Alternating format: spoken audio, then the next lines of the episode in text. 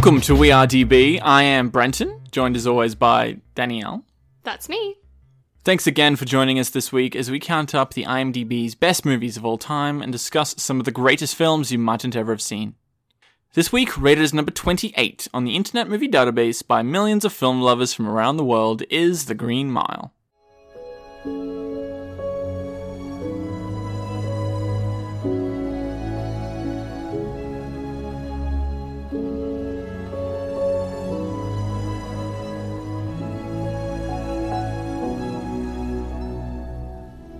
Released in 1999, starring Tom Hanks and Michael Clarke Duncan, The Green Mile is a prison drama set in the US state of Louisiana, mostly set in 1935.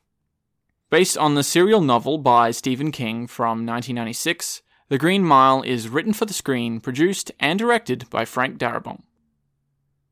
So, because the last film that Frank Darabont did before this was The Shawshank Redemption, we're going to be drawing a lot of comparisons to that, I think. Did you say serial novel? Yeah, he released it as a six part series. Really? Yeah, Interesting. um, I've seen it in parts at like thrift stores and stuff where you can get like the Green Mile Part Three and Four. Um, and I think at the end of that, he did eventually release it as a single novel, Hmm. but they were released in monthly installments. I believe they were. Interesting. Yeah, I wonder why he he chose to do that. Don't know. Yeah, Builds up the hype. probably. So I think this movie feels a lot like Shawshank. I love Shawshank and I love The Green Mile. Like I forgot how much I loved this. It's been a few years since I've seen it, but it's like the exact same epic prison drama feel. It's set in the mid 20th century. It's based on a Stephen King.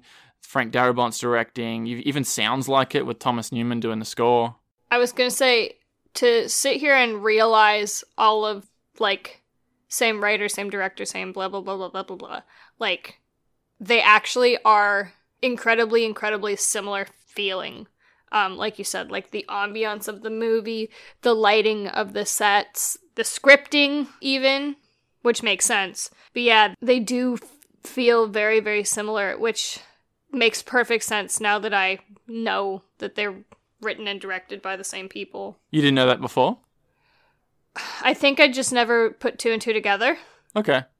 Yeah, I'm like, oh, oh yeah, okay. Yeah, in my mind, I would put this up there with Shawshank. Um, I would also. Shawshank is currently number one on the list and has been for several years. So I'd recommend going to listen to that episode where we cover that one. Um, because I have read Shawshank and we do a bit of a comparison on that. But I think that this movie deserves to be in the top 10 at least. This is 28 currently. And I think there's one reason as to why it's not. And we'll get into that more into spoilers, but I'd like to have a discussion as to why this is de- definitely rated high, like 28 out of all time is pretty good, but I think it deserves to be up there with Shawshank. I think this is actually a better movie than Shawshank Okay. for a few reasons. Um, especially because, like, really, they're on par because they're written by the same author and they're directed by the same person and the score is by the same person. So that gives you this really unique opportunity to judge it solely on story and acting, which you don't get all the time. Like, you have to take into consideration so many different things when you're comparing movies that are completely different, written by different people, um, Yeah. different genres and everything. Like, these are honestly pretty much the same movie, but with a different story and different actors. There's You know what I mean? a few actors in this that overlap. Um, yeah. And I'd love to know that they're like in the same universe because this was set probably 10 years or so before Shawshank starts. hmm and one of the one of the prison guards, the older guy, he is uh, Andy Dufresne's lawyer. So he's still in the like the Hmm. Was it Harry? The guy who plays don't Harry. remember his name. Yeah, The guy, the old guy with gray hair and glasses. Yeah. We thought he was doped. yeah, that guy. Yeah. That guy. Yeah. Um, okay. See, I'd like to think that that character like is still in the law side of things and his career, but he just went to law school and now he's Andy Dufresne's lawyer. Um, Yeah. Or even, I compare this a lot to uh, Saving Private Ryan because of Tom Hanks and Barry Pepper, who's also one of the guards there. Um, And they're both in Saving Private Ryan that we did a couple of weeks ago. Mm. Um, See, this is, I was going to say, this is the kind of like cinematic universe that I'd love to see, where it's like subtly got the same characters. Like, what if Tom Hanks's character like went to war with whatever? It doesn't really make Yeah. sense with the way the characters work in either of those movies, but I'd love to see like a different take on the cinematic universe. People who do these these days, like Mm. obviously there's the superhero one, but they've been like the Universal tried to do it with the monsters and that didn't work. Um, even Kevin Smith, all of his movies are in the same universe and they have a lot of I was crossover thinking there. the same thing. Yeah. Yeah. I'd love to see like a cinematic universe where it's a bunch of movies based with the same characters, but they don't Like focus Stephen on it at all. Yeah, well, Stephen King, cinematic universe. I believe Stephen, all of Stephen King's novels are meant to be set in the same universe. Okay. Because so would I think work. I'm trying to think. There was something recent, and I say recent in the last five years. There was a book or a TV series. I think it was a book where he he references like the hotel from The Shining and Shawshank Prison. I'm trying to think what it is. I'm sorry that I butchered that, but I know that Stephen King has said in his his works that uh, a It's lot all of his same. works are all in the same universe, which is pretty cool. That's cool. That is Um, cool. Yeah. Um, back to why I think this is actually better than Shawshank. I feel like this story is kind of more compelling, like because it's got some mysticism to it, whereas in the Shawshank Redemption, it's a really interesting, good story written about, you know, these men living in a prison, but that's really all there is to it. Whereas with this one, it's it's a really interesting, creative take on something, and I thought, what an interesting pick to put that sort of mystical element into the 30s. You know, why the 30s? Why not the 20s? Why not the 60s? You know, it just it kind of it kind of works um, because you don't think about the like that period and these kind of ideas crossing over. But it actually works really well because you know people were very religious and so the idea of miracles kind of makes sense within the context of society at that time. Um, it would have been somewhat accepted.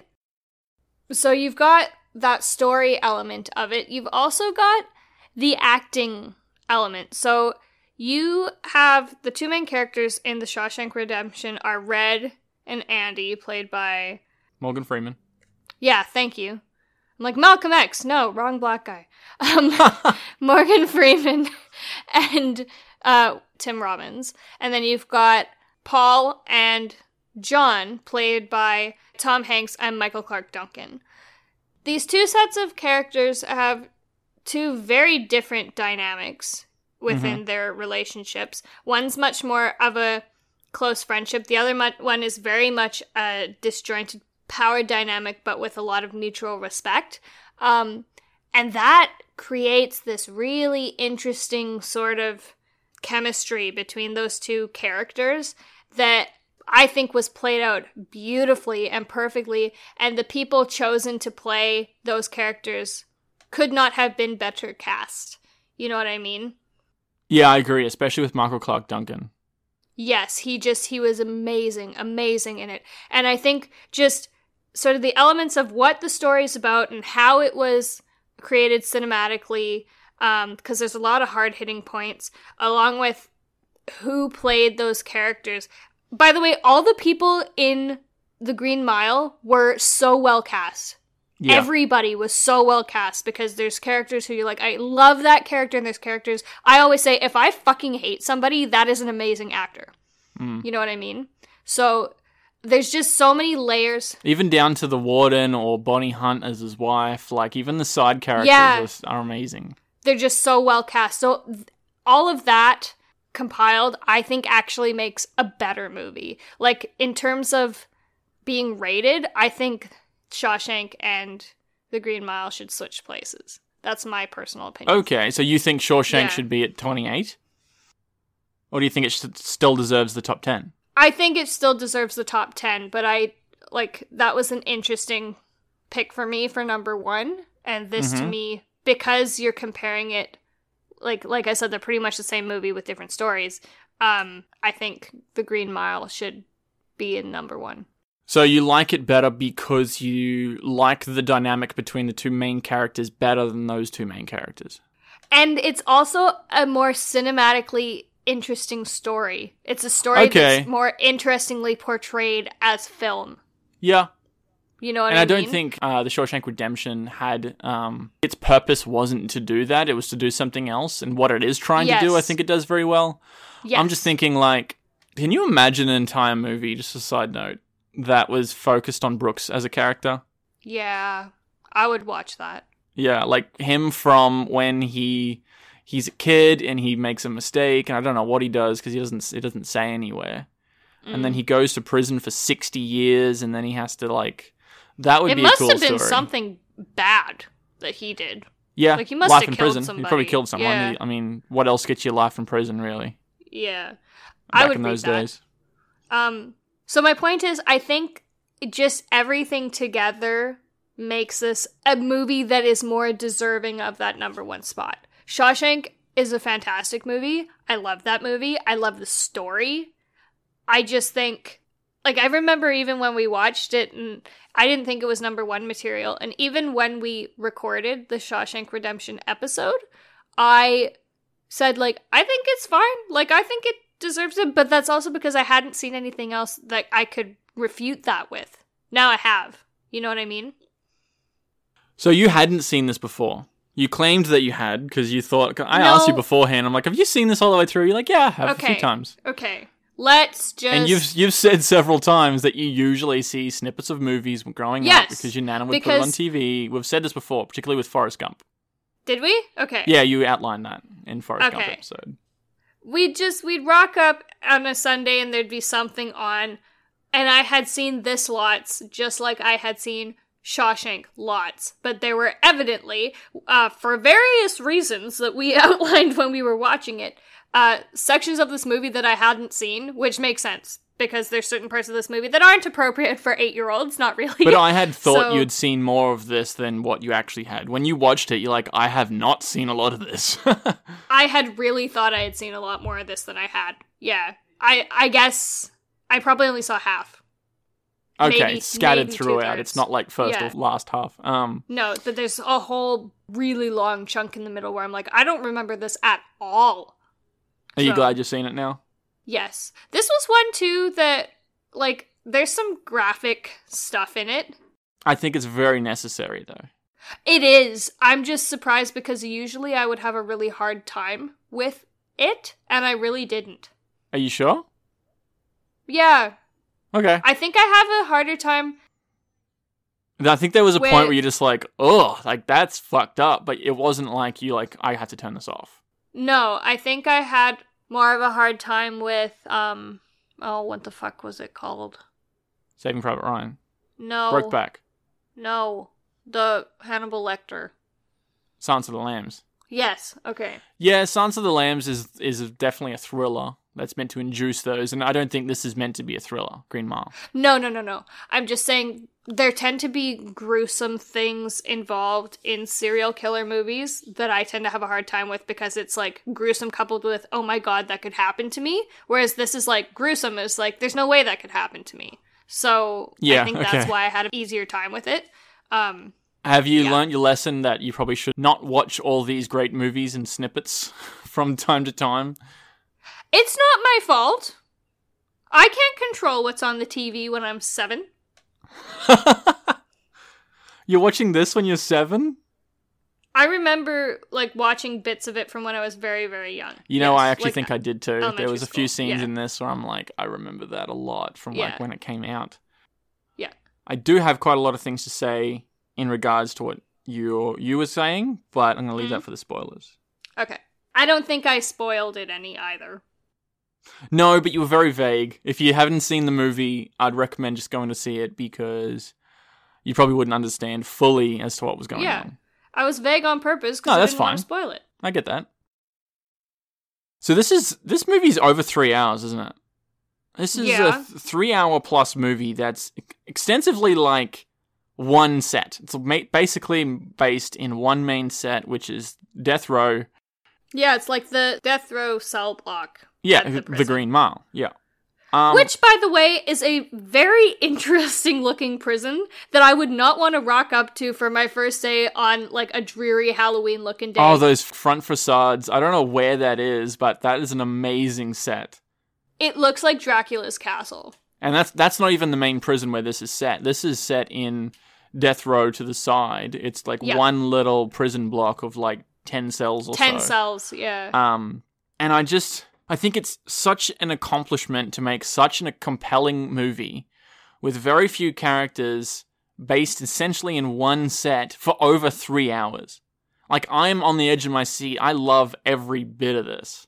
yeah. Any scene where I come into this, I'm like, okay, you've hooked me till the end now. And I think that's accomplishment. That's actually a really good point that I like you've done it well if I never noticed. Yeah. I didn't notice. There's You a couple of mean? scenes here and there where you're, you're in people's houses and, and in the yard and yeah. stuff, but pretty much. I think there's like four people's houses and an office. for a scene or so, yeah. Yeah. Um and that's it. Other than that, it's like in the cell block and then in the execution room. Another reason why I like this movie so much is I think every single person, okay, except for Sam Rockwell and Percy, uh, is so likable. Like even the criminals in this, they're just so nice. You say that, but I liked I liked Wild Bill because he was just so ridiculous. I mean, terrible, loathsome, horrible person, but funny as all hell. Yeah, yeah. The way Yeah. he, Sam Rockwell plays Wild Bill, oh my god, he is He's nuts. absolutely perfect as the villain character, and he's he's played the villain several times. Like he's been a bit typecast in that, but man, he won an Oscar for being a villain. Like he's fucking terrific. this is meant to be in Louisiana, right? Yes. He is really good at putting on that hick deep south accent. Well, I don't know where he's meant to be from exactly, because I think he does have a bit of an accent. I could look it up. he could be Alabama or somewhere like that. Like like Bill's character, you mean? Uh, I meant Sam Rockwell. Oh, okay. It's just I've seen him in a couple different things where he's put that on, and then I remember seeing him in Iron Man 2, and I I don't think I even realized that it was the same actor. No, he's from that was California, first- so he probably shouldn't have much of an accent. Well, then kudos to him for being able to put it on so well. Well, yeah, I'm just thinking of Vice, where he played uh, George W. Bush recently. He has that Mm. Texas accent on, and he sounds like um, George Bush in there. Mm. Um, yeah, there's quite a few things where he's in, and he's just he's just fantastic. Side note too, I was surprised at how much he actually looks like him in that role. Yeah, yeah. Just saying. Like that's one where I wouldn't have thought of it, and then you make him up, and I'm like, damn. Anyways, um, back. I like what you were saying roles where they do that, where it's like you're gonna make that actor into this person, and then you do it up. And you're like, oh yeah, no, that's that's actually perfect. That's great. Yep. Um, no, I was just going back to. So he won the Oscar for best uh, supporting actor. I think it was in Three Billboards last year or the year before. Again, he was amazing in that too. Playing an asshole in that, but he's just he's great. I fucking love Sam Rockwell, and this was the first time I ever saw him He was essentially the same character in that movie. as this. Yeah, pretty much. Like Well, not yeah. as like Well, that's what I mean by he's been typecast. pathologically twisted, but like in terms of his behavior, yeah. I haven't seen him in Seven Psychopaths, which I've heard is very good, and I can imagine I he's playing a see very that. similar. Oh my god, yeah. he'd be so good. Um, between The Shawshank Redemption and The Green Mile, they were nominated for a combined 11 Oscars, and they didn't win a single one. For shame. Isn't that just like For so shocking? shame. Yes. Has Frank Darabont won anything for directing? I don't think so. He's been nominated, but I don't think For he's shame. ever really. He hasn't really done a hell of a lot. He's he's in a very niche market. Like he's done three of these movies that are based on Stephen King. What was the third? Uh, it's called The Mist. It's from 2007. I haven't seen it. I'd like to see I it. I just wanted to say he makes the only ones of his that I know that I've seen are The Shawshank Redemption and The Green Mile. They are feel good movies, which Yeah. is interesting because they're not about feel good things. Yes, and I You think know that's I mean? very good storytelling to be able to do that. Yes. Um, and that could be on Stephen King as well, but the two of them working together, brilliant. Like it's it's you couldn't gold. get much I better than can't I am personally offended on both of the the behalf of those men because that's I can't believe that. that. I wonder You if know. any Stephen King movie has won an Oscar. If anything, it should be these. Mm. Um, I'd be surprised if uh, Stephen King, who's like the most adapted author in history, to uh, have not have anything. He's had remakes and reboots on his stuff. That's how long he's been doing this for. Um, I'm surprised it didn't even get a uh, best adapted screenplay. Yeah. Yeah, so I was basically saying before we went on Wild Bill that I l- really like the characters in this, and I think they're all very likable. Like even even the criminals that are on death row, um, they're all they're not like crazy criminals. They're on their their deathbed basically. They're sort of um, remorseful and forgiving, and they're just trying to trying to have some sort of redemption towards the end there. Uh, and maybe that's why they're more of a likable character there. I really like what what would they be? Guards? What would their title be? Prison guards. Tom Hanks's character, Paul Edgecombe, and Brutal Howell, I think is his name. Brutal. Yeah. What an interesting so his first name. name's brutal. Yeah. Yeah. Anyways, and I think Harry's character too. Somebody says to they're trying to explain it to Percy because he's just a fucking dick. Like he's just an idiot and an asshole. Um and they say that you need to treat the inmates more like patients in a mental hospital than you do like criminals because they're in a very delicate state because they all know that they're at the end of their life. And so anybody would be edgy about that. And anything could set them off and you don't want to make them like people do crazy stuff when they're really stressed and in a really like high tensity situation. You know what i mean? Which is essentially what Hanks's character says. You yeah don't want to that's push exactly these people to what he breaking says. point. no because like they're there. You know like he could treat i mean he shouldn't but he could treat inmates on any other cell block like that and it would be somewhat more okay and understandable because they're eventually gonna get out. You know what i mean? I'm glad that they went with this more of a respectful sort of approach rather than being because in the 30s you could very much have taken that stance. You could have shown the way that uh what's her name Ratched from One Flew Over the Cuckoo's Nest treats her patients or even some of the guards treat their prisoners in Shawshank. Exactly, have that's gone what I was that way. Yeah. But this the whole point of it was to show that other side of the coin. And it makes them also likable. That's what I that's why I like them. Yeah, and that was the point of the story, right? Like it was to show this really interesting dynamic that was developed between these inmates and these guards. And I also really like that they very much work as a team, and I love that. They all have each other's back, like always. And they, they feel more like a family dynamic rather than just colleagues. And I I like that. That makes me feel for the characters a lot more in their, in their Yeah. roles and things. To build on what we were talking about, I feel like for those guards to do their jobs well, you'd really have to have a very good understanding of people and to an extent psychology and understanding about how people think and how people behave because looking at Dale, his name was Edward, but they called him Dale. I thought his last name was Delamar, so it's Del. I could be Del wrong. though. something. Yeah. Um anyways, Delacroix. yeah, there you go. I'm like it's not Delmar, that's from Brokeback, Brokeback. yeah.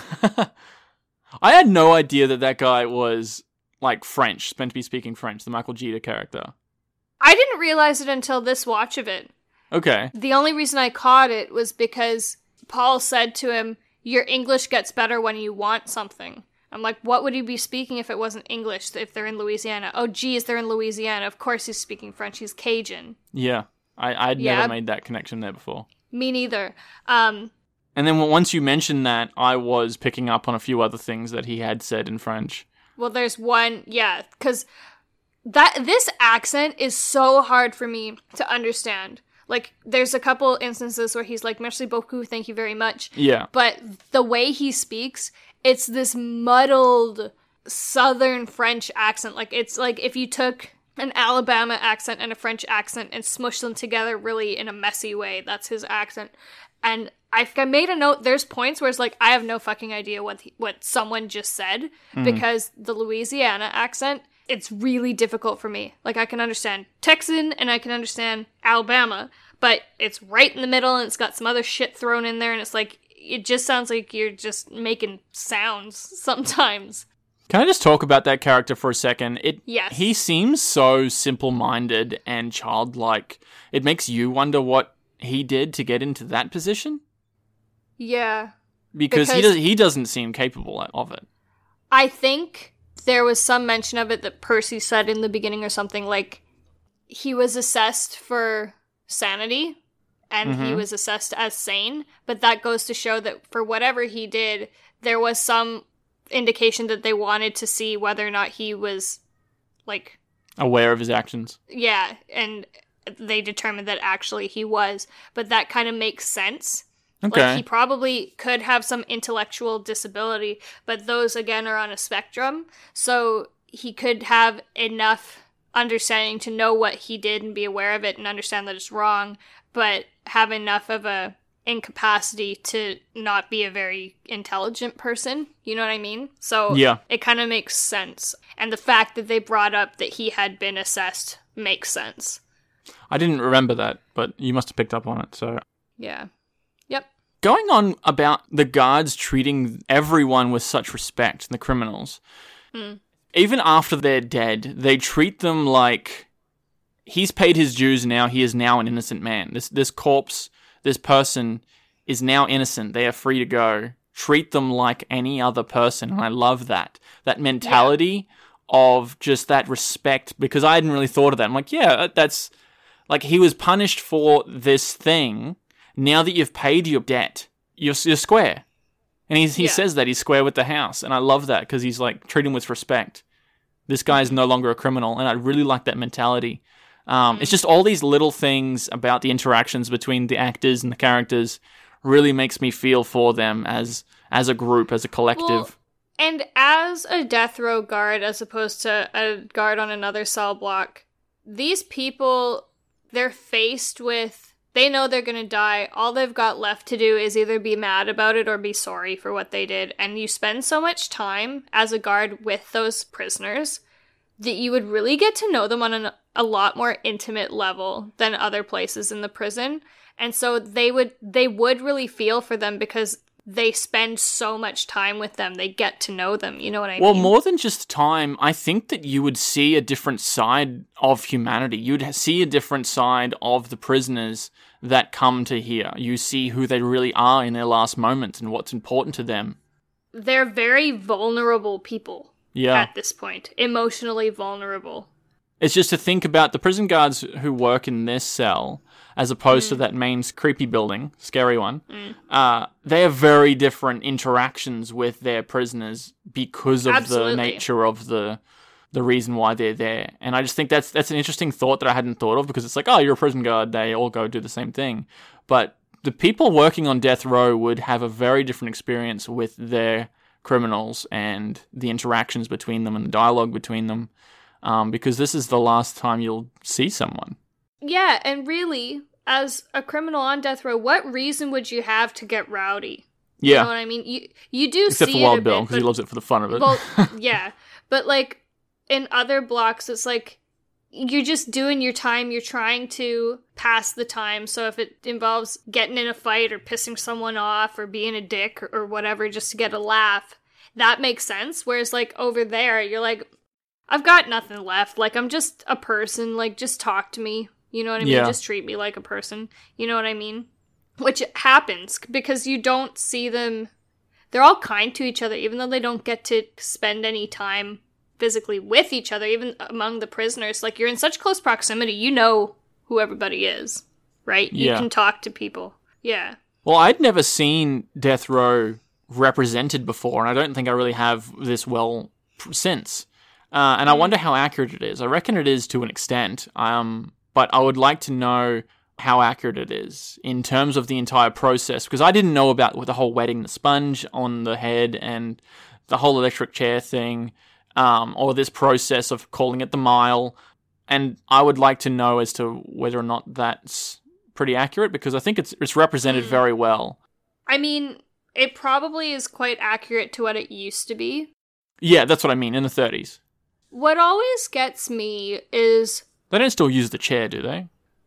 no, I think it's all lethal injection, at least in the, US. Okay. Yeah, because they do still have the death penalty, but I think it's all lethal injection, which apparently isn't all daisies and flowers anyway. What other developed country even has the death penalty? Uh, developed country? I don't know. I can't think of another one. I was going to say there's plenty of countries that still do have it, but whether or not they're developed is a different question. Um, like I'm pretty sure a lot of places in the Middle East still do hangings, even. Hangings, okay. Yeah. Um, what gets me is that I I don't understand why they hold them for so long. Uh, in the cell block? Yeah, like why? Okay, so it's been determined you're going to be executed. Why don't you just do it? know Um, well, mean? how long do you think that they're in the cell for? Because I was thinking like four to six weeks. Yeah, but that's still a really long. That is a long time. I'm just asking, do you agree with that? Yeah, I'm Is that what just- it seemed I'm trying like? to remember something like that. Okay. I'm trying to remember. I watched the special about women on death row in the U.S. and I feel like they'd said something about they'd been in there for like a year. I'm like, that's a ridiculous. a year seems like a long time. Yeah. Yeah. Uh, a month I can see because maybe there's just like finalizing the legal proceedings, organizing people to come and do this. I just think psychologically, probably a lot of paperwork and shit. it isn't fair to people to put them in a position of stress like that for an excessive amount of time because then you are going to snap because Yeah. you're like well when's it going to happen then? You know what i mean? Yeah. I don't think you'd want it to last a whole lot longer. Like you want it to last long enough that the initial angst kind of wears off and you get time to accept that this is what's going to happen to you but you wouldn't want it to be excessively long because then i feel like you'd go kind of through your stress levels would peak and then they'd kind of plateau and dip and if you were in there too long they'd start to rise again you know what i mean Yeah, yeah, that's a good good way to look at it.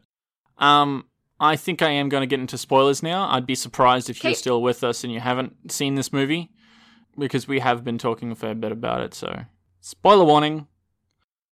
I wanted to go back to you saying that you think this movie is better than Shawshank, and I think there's one reason as to why I don't think that it's in the top 10. Okay I think the reason why it's not rated higher in people's minds and not in the top 10 is because of the supernatural elements. okay And you were saying that you think it deserves to be up there because of the supernatural elements. Is that right? Yeah, because those elements make for like they're intertwined so simply into a very what would otherwise be a very real life story.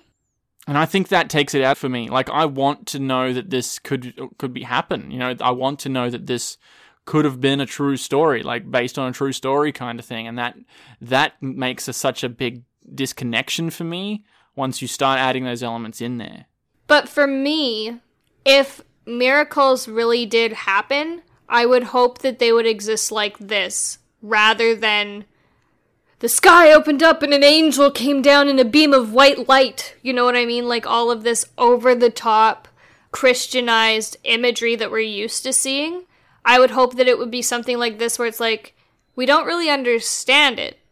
You know what I mean? Like, Yeah. even with paranormal elements, like everybody kind of knows what's supposed to happen with ghosts, right? There's a kind of set parameters that that experience will fall into, and most of the time, if somebody has an experience like that, that's how it falls. And this to me fits more in with that because it's like I don't get it. It kind of makes sense, but I still don't understand it. But it's not this like way out of the blue, crazy imagery yeah. like in biblical miracles and stuff. Yeah, because what Coffey can actually do is he obviously heals people. He can bring the mouse back from the dead.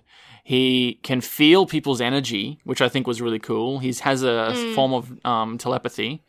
Uh, what else does he really have? He can feel energy really and manipulate it.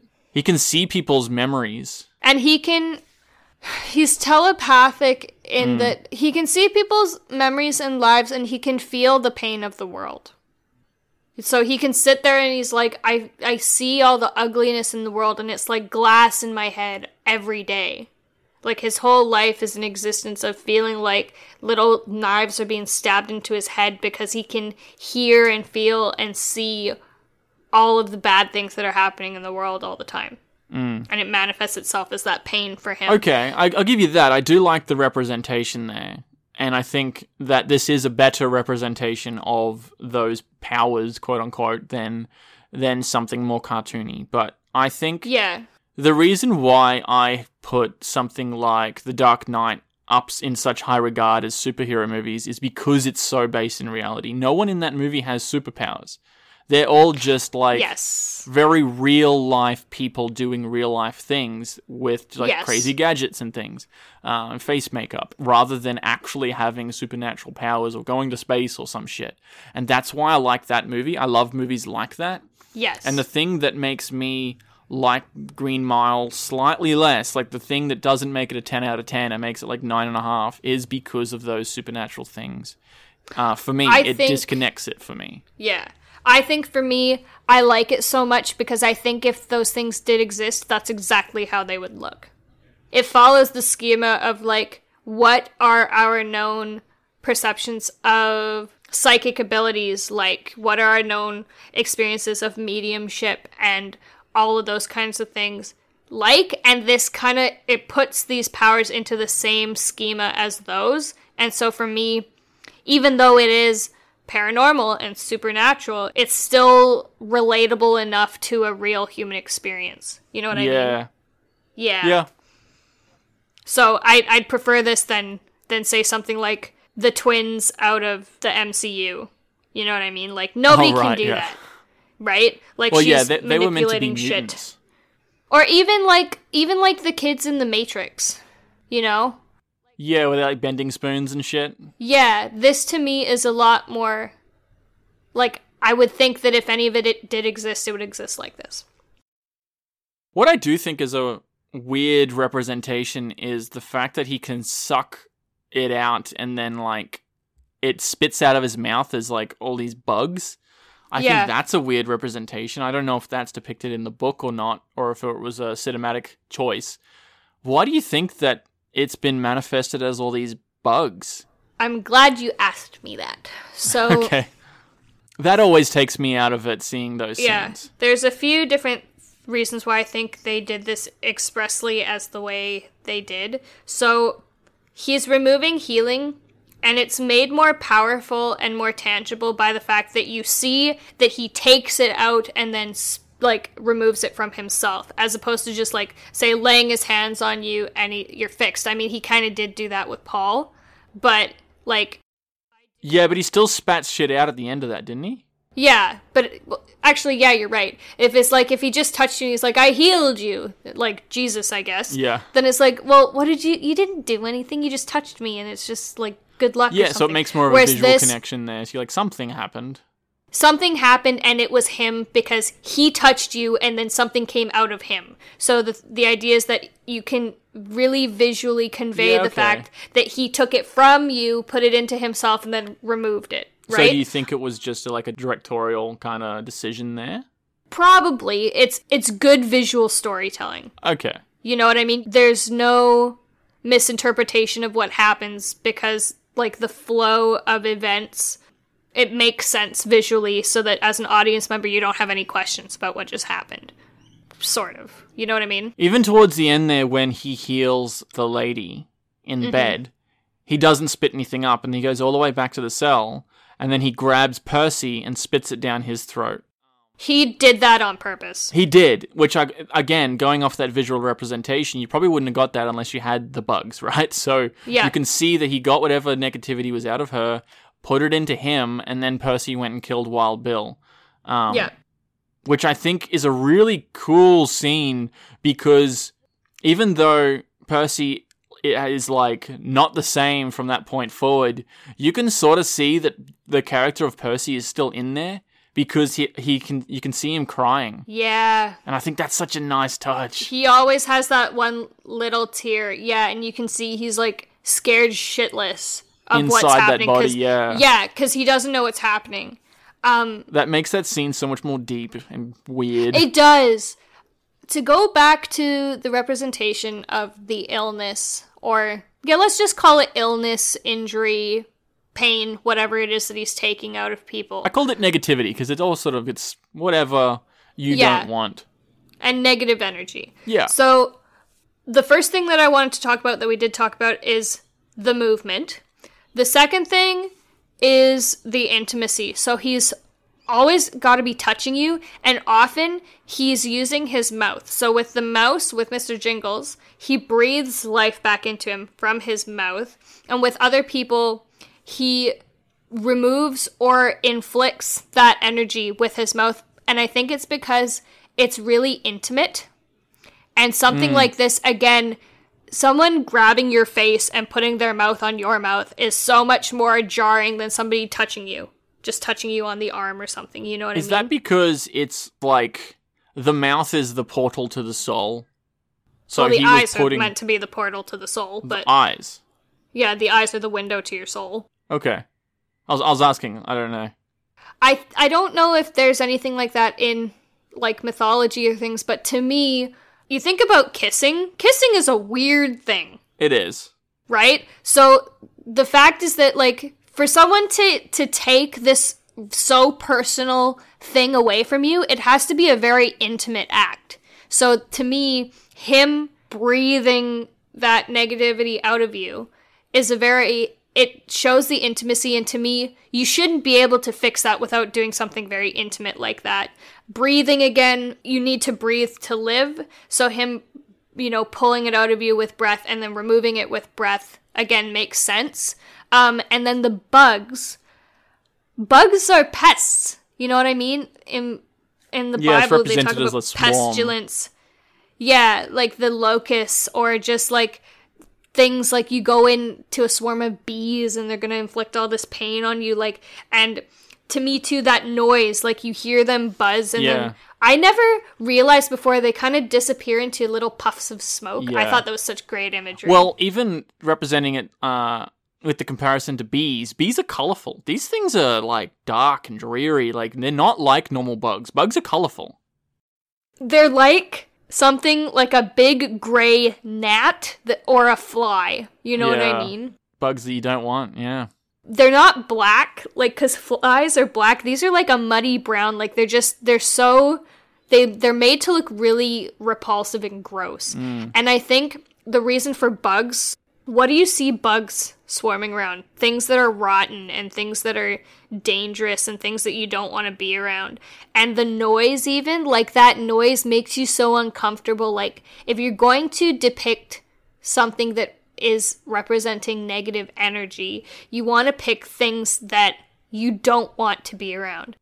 That's an interesting choice. That's all. Yeah. And I'm just trying to think. I'd like to know if it was if it was Stephen King or Frank that did that because it is an interesting representation. Personally, it does take me out a little bit, but I can definitely see why you did it. Um, I can see a justification for it. See, and to me, like, I find it so interesting, again, to, you know, repeat here. Um, you say it takes you out of it. To me, again, those are all elements that are so relatable that on a subconscious level make perfect sense. And that's, to me, is why I would think that this is what this would look like if it actually happened. Yeah. You know what I mean? Okay. like I would react better to I think a swarm of bugs than say some black smoke or something. You know what I mean? Like it just Yeah. makes more sense. Cuz smoke, what's smoke going to do? You know what I mean? Smoke doesn't crawl on you and stick to you and make you feel uncomfortable in the same way that that negative energy would make you feel. Those bugs do that. You know what I mean? Yeah. I thought it was very very well thought out. I just wanted to go on the character of Percy. Mm-hmm. I think that this is one of the worst villains ever depicted in film. And he's really not like he's not a serial killer, he's not going around slaying people, but he's so He's just a such horrible a fucking person. prick, really. Mm-hmm. Horrible person. And usually when you see a villain, they're like, I'm gonna take over the world, or I'm gonna, you know, turn these Dalmatian puppies into a suit sort of thing. Um, and I think that this is a different level where it's like so such intimate fuckery that he does in this. Do you know what this is a really interesting comparison that I just drew. To me, he is a lot like the Joker, like Heath Ledger's Joker, Mm. because he likes to cause trouble for shits and giggles. He likes to do it just for the fun of it. He likes to disrupt the status quo, though. Like, the Joker likes to fuck with the masses. yeah. Percy likes to fuck with very specific things. It's very And intimate. people. Yeah, the Joker likes to mess around with the flow of things. Yes, but my point being, they both do it for no real reason. You know? Like, the Joker th- thrives on chaos, whereas Percy, he's like, he just likes being mean. He just likes to be mean. Yeah, and I like how Tom Hanks like really gives it to him for a couple of times in this movie. Um, Yeah. There's a point where Brutal punches him in the face, and I got I get giddy every time. I'm like, fuck yeah. Do you know what's one of my favorite lines in this? He's like, Are you really that stupid to think that we don't know people too? Yeah. And you see in his eyes, he's like, Oh shit. He's like, he'd never even thought of that because he's the governor's nephew, I think he says that like, are you really that ignorant? Like seriously. He does. He's like, the line is, "Are you really so stupid Yeah. to think that we don't know people too?" and I love Like, I that know depiction people, of like important people. Paul Edgecombe is he's the manager. I don't give a fuck what your connections are. I'm still the boss around here, and he shows it, and he shows it very well. Um, And again, you've you've got such a respect for this character. Like even in when he's not feeling down, he gets people. He orders them out of the out of the mile to do, go with these errands, do these things. He's very professional, mm-hmm. and then he like breaks down. Mm-hmm. It's kind of very similar to Hanks's character in Saving Private Ryan. Now I think about it, because that character didn't want his crew to see him crying. He didn't want to tell him that he was a teacher. And there's a scene in there where he goes and hides just after they killed the medic, and he's crying. Um, And it's very, it's it's very similar there, where he's they're both very good leaders, and I like that. Yes. I like seeing people who are good at what they do, and you have some respect for them when they can do it. They got some balls and some ground to stand on, but they do it in a very respectful manner. I think that's like a hallmark for a good leader where you're like you still have that higher ground even though you can be you can stand your ground i guess Yeah. No, I definitely understand what you're referring to. i just there. really like how he handles percy's character in this But even then, like once he's essentially a vegetable after John gives him the bugs. Um, and as soon as that happens, which i think is kind of funny because he goes to briar ridge he said he's getting getting Yeah. shipped to briar ridge the next day or whatever he's getting transferred. he's yeah, getting transferred yeah um And he ends up he, going he does he actually does as a patient. yeah, yeah, it's a nice touch Um, but what happens there is like as soon as he's given them because they're like John, don't do that, no, no, no, right? And then he's got the bugs, and they're like, easy now, like, is he okay? You know what I mean? Like they were just ready to fucking throw him to the wolves, and as soon as something bad happened to him, they're still like, oh crap, you know what I mean? Like. Mm. It shows what kind of people they are because they're not like, oh, he deserved it, the fucker. I mean, they they feel that way, but they still want to make sure like he's okay. You know what I yeah mean? Yeah. And that really says about the kind, like something about the kind of people they are. so edward. Yes, Dale. he, he yeah Del he laughed at percy for pissing his pants because he got scared from wild bill. So mm-hmm. because he laughed he killed his mouse and stamped on his mouse. Yeah, and Coffey brought the mouse back to life so therefore percy didn't get his like satisfaction. payback. Satisfaction Yeah. yeah, Uh, so he just burns that motherfucker alive. Like yeah because that's like justified. That's essentially the trail that happened there right? Yeah, he's like, I want to see you in pain, and like I was really that was his last chance for payback. But I was like, oh, and I I watched, and you know they turn around, and they say, "You watch, you Yeah. did this." Right, Yeah. and it's like you don't deserve to not look at what you did. when he's sitting there, it goes on for a couple of minutes. When he's sitting there and his face is on fire, how do you mm. not just pull out your pistol and shoot him in the face? Like, that's what I would have done as a professional decision to do. Do you know why they probably couldn't? Is because there were all those townspeople there, and it would be even more traumatic. Would it, though? To have this guy smelling the place up, burning alive, they would like tr- scrambling In to get so to the much door. pain. If you had a guard with a pistol, you know these people, they're safe, you trust them, you you can see mm. that this situation has gone haywire, and you shoot him just once in the face, put him out of his misery, turn it off. You know, turn off the power. There's got to be like I'm wondering if there's some physical scientific reason as to why you couldn't like is there some way that the bullet's to conduct it the electricity to you like I don't think so. I don't think that's the reason. If anything, it would be prison protocol, Mm. as to you're not allowed to like pull out your weapon for any reason like that, or you're not allowed to turn off the power until the thing's done, or some shit like that, right? did they even have guns I think they did, or they just had the bat- battens. no they did because that's how Percy kills Wild Bill Right? Yeah. yeah so I'd be very surprised if prison guards in the US in the 30s didn't have guns on them at all times. yeah they even had shotguns in a few of the scenes. Um, well I'm just thinking too even in Shawshank the guy who dies right at the beginning he gets beat to death with the butt of that pistol that's how he kills him you know, he had a baton as well. oh did he I thought the big fat guy get, d- died because he got yeah beat yeah to yeah death. Well he did but I was trying to remember what it was he got beat with I like the warden that comes down. He's like, "What in the blue fuck was that?" yeah I just I really like that line.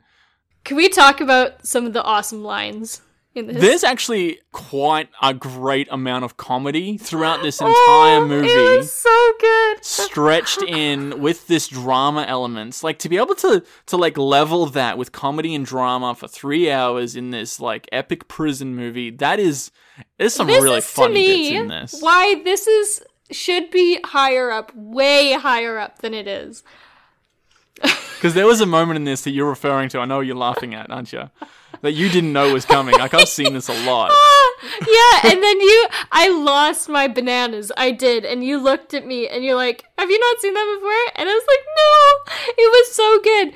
I want to shit in your hat and have Mae West sit on my face because I'm one horny motherfucker. Oh my god, I just lost my shit.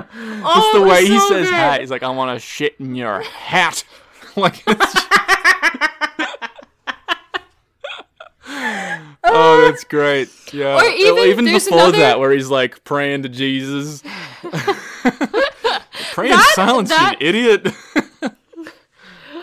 just that whole sequence was so funny. I don't know what that old guy's name is. He's he's some old prisoner who's not on the the block. He's somewhere else, but he's just he's He must so just be funny doing prison duties around, yeah. Yeah. He, you see him cleaning something later and on. good behavior that he gets to Yeah. go do that. Um, or even there's a scene with Wild Bill. Somebody's looking at him the wrong way. He's like, "What? What? You want to kiss my ass? You want to suck my dick?" You know what I mean? Like he's just like Yeah. taunting him. I think he was talking to Percy or somebody. Like I don't know, but it was just like there's so many good little quips just thrown in there. But that that has got to be like one of my favorite lines out of a movie. And it just comes out of nowhere, and I think that's the point Yeah. because they're all they're preparing to execute someone on the electric chair, They're doing and the this practice, guy's sitting yeah. there, and he says something like that. Yeah. Um, Any last the point, words? yeah. yeah. Oh, jeez. Yeah. You like that, don't you? I'm gonna have the giggles now. Okay. Um. Sorry. Okay. Um. to, to go from that point, I just wanted to say the moment you realize that Wild Bill, Sam Rockwell's character, is the one who actually kills the two girls that Coffey's in there for, Mm. it's kind of done in a flashback and it shows the little girls running around. You see them playing on the swings, and then all of a sudden it pans over and you see him just standing there painting a fence. And then later on, he's he's sitting at the dinner table, and that's all you need to show. And you know Yeah. everything, and I think that's Yeah. great visual storytelling because as soon as you see his face, you have a light bulb click, and you're like, "Oh fuck, that's that's fucked up." Well, and there's been build up to it throughout. Like everything's lined up in just such a way that there's no other choice but to have that light bulb moment. Yes. If you don't have it, you haven't been watching the movie. You know what I mean? Like it's just he's done such a great job with it. Well, to compare it back to Shawshank, there's a lot of the movie where you don't know that this person is guilty or innocent. You don't know as the audience. And then all of a sudden, you know he's innocent. Holy fuck, right? Morgan Freeman has that moment with um, Andy Dufresne, and Tom Hanks has that moment in this with um, Coffey. John Coffey. What for me always bothered me is that John is a simple-minded person. Like, and he says that too. I'm not. I'm not very smart. You know, like I've never been very smart. Um, he kind of screwed himself. So they find him there crying with those little girls, and him saying, I tried to take it back. "I tried to take it back, but it was too late." That's what really nails him to the wall. I don't think. Well, I think he was fucked Because- anyway. Honestly. Well, yeah, but like that makes it like that's like the nail on his coffin. yeah, but I don't basically, think right? he was really thinking about it in the moment. But also, he doesn't have any more vocabulary with which to express that. And Yeah. that's what bothered me. He, like, even throughout, it's like, you could say that differently, but you're not educated enough to know how to. And that always just really bothered me because it's like, maybe there's some little glimmer of something where it's like he could have if he'd have said it differently, it would have made more sense. And it's brought up throughout the movie, um, and you learn you learn eventually what you know him taking it back means. But you never know. Like uh, Yeah. there's just on a few levels, like you don't know what it is. Like he's not taking anything back; he's taking it away. So taking it back infers that he once had it. You know what I mean? Like it's just linguistically, there's a few different levels as to why that bothers me. I look into shit way too much. Mm. Anyways, That being said, there's the scene in The Shawshank Redemption with Andy Dufresne, who's very smart, very educated. They're tarring the roof. Mm. And he walks over to the guard, and the very first thing that he says is, Do you trust your wife? yeah, And it's like, pick your words a little better, mate. Like, and Yeah. the guard's like, What the fuck did you just say to me? Like, pick up Yeah. your mop again and get back to work. But he could have handled that better, and he's he's much smarter. he handles that Yeah. like John Coffey would. Um, yeah, yeah, maybe that's just Stephen King's writing. Mm. It creates tension there. well, and for good reason. To go back to the fact that there was a big chunk of this I'd never seen, I had never seen the end before. I didn't know that Paul Edgecombe and Mr. Jingles lived for like what is it, sixty years after? Yeah, so you hadn't seen the very beginning part and you hadn't seen the very end part, so you didn't know it was based in like the 90s or when it was Yeah. set. I'd seen, I think I'd seen the very beginning part, but I'd never seen the very end. And it's a nice touch. Um, like I had always just thought, you know, John dies and then Paul goes home and that's kind of the end of it. Yeah. And it wraps up some nice way. This is just, to me, it's such an interesting, interesting story. I like stuff like this where it's like, I'm either, as far as books and stories go, I like something that's either like really way out there, like in some imaginative place, like Lord of the Rings or the Chronicles of Narnia or something that's in a fictional place, or something that's in the world but it's got a touch of something that doesn't exist. I know? wonder, I'm just trying to think of other ones where you have that because you either like you said you have that you that fantasy or that supernatural but what else is like set in reality like this except for one little bit you don't you don't have many other examples Harry Potter kind of is, but not really. Not really. Um, um Like if the movie was about something else and then all of a sudden this kid could talk to snakes like in the side thing, maybe, Yeah. but I'm just talking like what other movie has a storyline, oh, and there's like one supernatural element in there. Um I, I had one and now I can't remember what it was. Um just going back to the ending of this, I feel like the ending of this feels very much like Titanic. James Cameron's Titanic from a few years before this. I was just gonna say I think The Sixth Sense kinda does. Yeah, okay. I like The Sixth Sense. Yeah. Yeah, that's that's not a bad example. Um Yeah. or even Unbreakable. The one after that is M Night Shyamalan again with Bruce Willis, Mm. and that's very Mm. very good. That's kind of like a superhero movie, but it's not really. It's set in reality, so that's a good example. Yeah. Um, so we'll be covering Titanic after Apocalypto next month. So the ending of that movie, both of these are three-hour epics. I think Titanic's like three and a half. Like it's fucking long. But the ending of it is because essentially both of the movies are stories told by old people from when they were younger. Mm-hmm. And at the end, you go back to a present day, quote unquote, when they're Mhm. their old self. They're both over hundred years old, and they're remembering this time, this this better time when they were younger.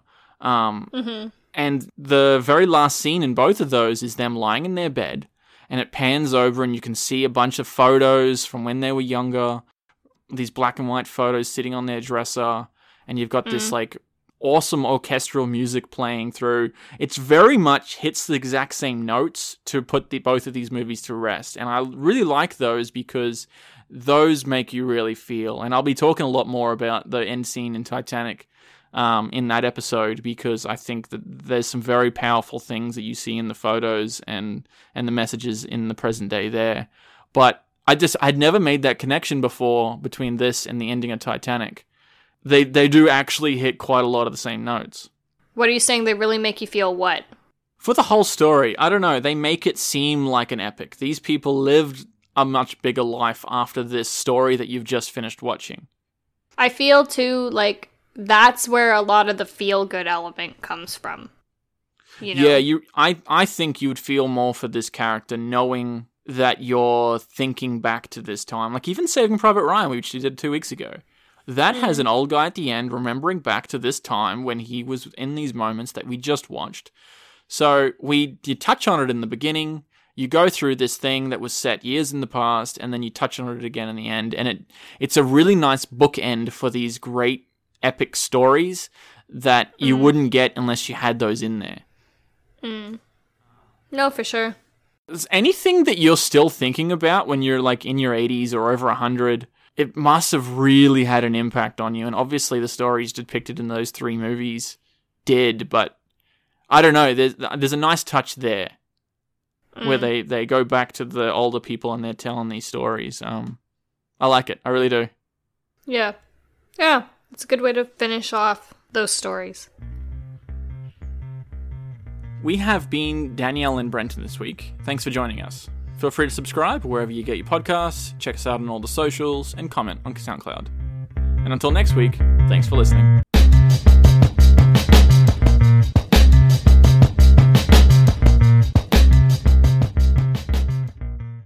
I actually checked it a couple of hours ago, and um, there's this Japanese samurai movie from 1962 that's actually like dropped down like 12 places. Actually, it's more than that. It's like 20 places, and I'm like, where did this movie come from? I've never heard of it. It just popped in there, and it's apparently number 28 at the moment. No. But wow. I'm not doing that. I'll I'll deal with it later. If it's still there in a couple of weeks, I'll do it then. Yep. Um, but it's like from 62. Usually they pop in when they're like brand new. Mm. Weird. I don't know why its popularity changes.